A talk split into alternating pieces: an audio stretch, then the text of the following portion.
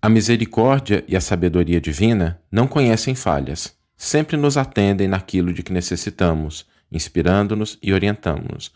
Contudo, nem sempre desenvolvemos a necessária sensibilidade, nem cultivamos a vontade para concretizar as orientações que recebemos.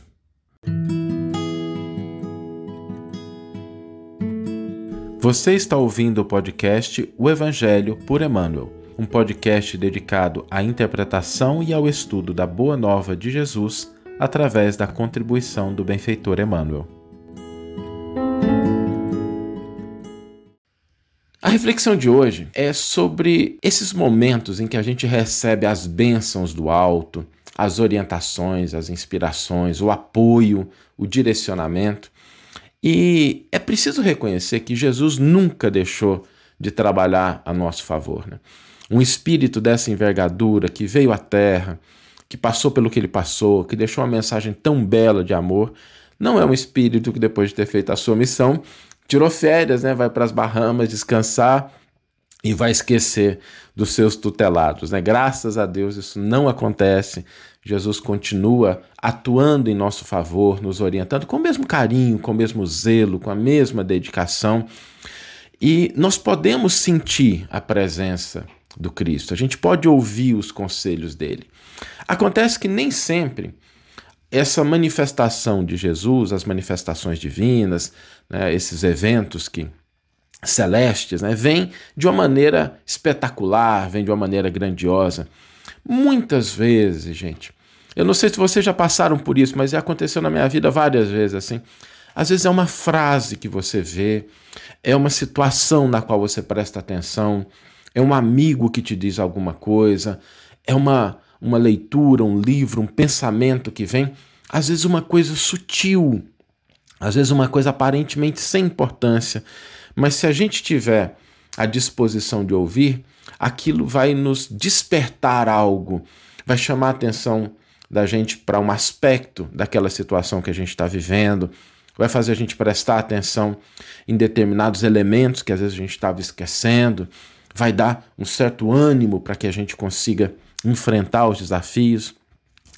Esse tipo de orientação, esse tipo de despertar, esse tipo de inspiração sempre está presente na nossa vida, em todos os momentos. Deus não faz alarde. Aliás, Deus é o autor do universo infinito, mas ele não coloca a assinatura dele em quase nada, né? A gente não, não vê lá, quando olha para o céu, tem lá Deus, fui eu que fiz, né? Tem a beleza do firmamento, tem a beleza das flores, a beleza da natureza, mas Deus não age com alardes porque ele não concorre com as vaidades humanas. Né? Deus é e ele é e está presente na nossa vida. O problema não está nas orientações, não está na inspiração, não está na palavra que Deus oferece, né? Vou usar aqui um termo é, mais bíblico, né? Na orientação específica. Está na nossa disposição de ouvir, de dar atenção para isso. E a parábola do semeador, ela tem uma passagem muito interessante sobre isso que diz respeito ao versículo que a gente vai ler daqui a pouco, que são aquelas sementes que caem à beira do caminho, né? caem na estrada, e vêm as aves do céu e as devoram. E esse é o sentido. Né? A palavra divina sempre está presente. Em todos os caminhos, em todas as estradas, em todas as direções, em todos os momentos da nossa vida, a presença de Deus se faz sentir, se faz ouvir. O problema é que se a gente não tem o coração aberto para recolher aquela semente, para internalizá-la, né? Porque lá na parábola a semente cai na estrada e fica ali exposta, né? Fica na superficialidade. Se a gente não internaliza aquilo, logo, logo vem outras preocupações, vem outros problemas, vem outras dificuldades, a gente acaba deixando isso para outro lado, a gente perde a oportunidade de internalizar aquela orientação, aquela proposta, aquele despertar. Se a gente se colocar na posição de escutar essas orientações que vêm de maneira sutil e internalizar isso, a gente começa a converter o nosso coração naquela terra boa que recolhe a semente e que produz em favor do semelhante. Então aqui tem três, três pontos importantes para a gente gravar hoje no nosso dia. O primeiro deles é que a gente tem que ter a certeza de que a orientação, o apoio, o despertar, a inspiração divina sempre vem. Sempre vem. Deus não olha a qualidade do terreno antes de oferecer a semente. Eu acho que isso é uma das lições mais importantes, que eu considero as mais bonitas da parábola do semeador. Deus não contempla, não fica julgando né, como é que está o terreno. Ele oferece a semente. Ofereceu a semente para a estrada, ofereceu a semente para o espinheiro, para as pedras, para a terra boa. Deus não faz distinção. Porque existem mecanismos que muitas vezes convertem né? o solo espinhoso no solo que consegue recolher a semente. Então, primeira coisa, a gente ter a certeza de que a inspiração divina nunca nos falta. A segunda coisa importante, nem sempre ela vem da forma como nós esperamos. Às vezes ela vem na forma de pequenas coisas, de pequenas orientações, de pequenas frases, de pequenas chamadas de atenção, de pequenos eventos, né? como uma semente, que de fato é algo pequenino. E o terceiro ponto, né? é preciso que a gente desenvolva a humildade para acolher essas orientações e a disposição de colocar isso em prática. Esses três elementos: a certeza de que Deus sempre nos orienta, a segunda, de que nem sempre isso vem em manifestações espetaculares, às vezes vem em pequenas coisas, e cabe a nossa parte de internalizar e colocar isso em prática. Vamos ler agora a íntegra do versículo e do comentário que inspiraram a nossa reflexão.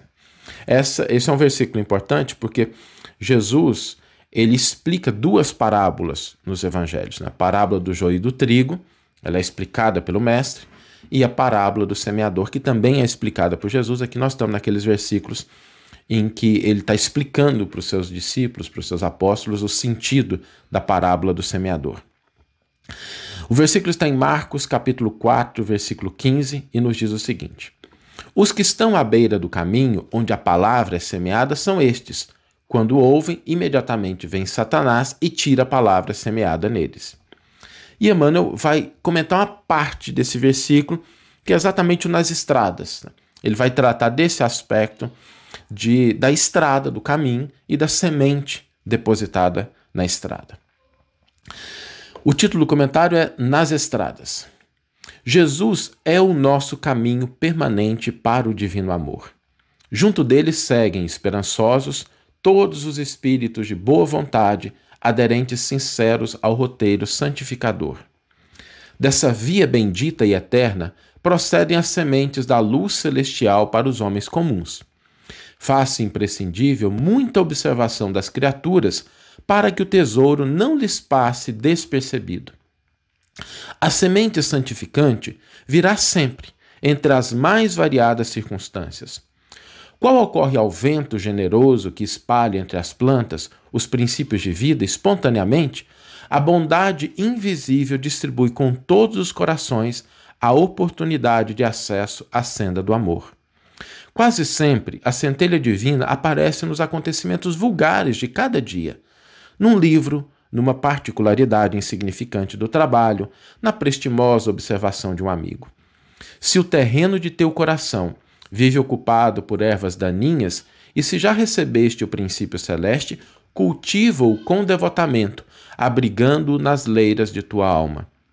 O verbo humano pode falhar, mas a palavra do Senhor é imperecível. Aceita e cumpre-a, porque se te furtas ao imperativo da vida eterna, cedo ou tarde, o anjo da angústia te visitará o espírito, indicando-te novos rumos. Que você tenha uma excelente manhã, uma excelente tarde ou uma excelente noite e que possamos nos encontrar no próximo episódio. Um grande abraço e até lá.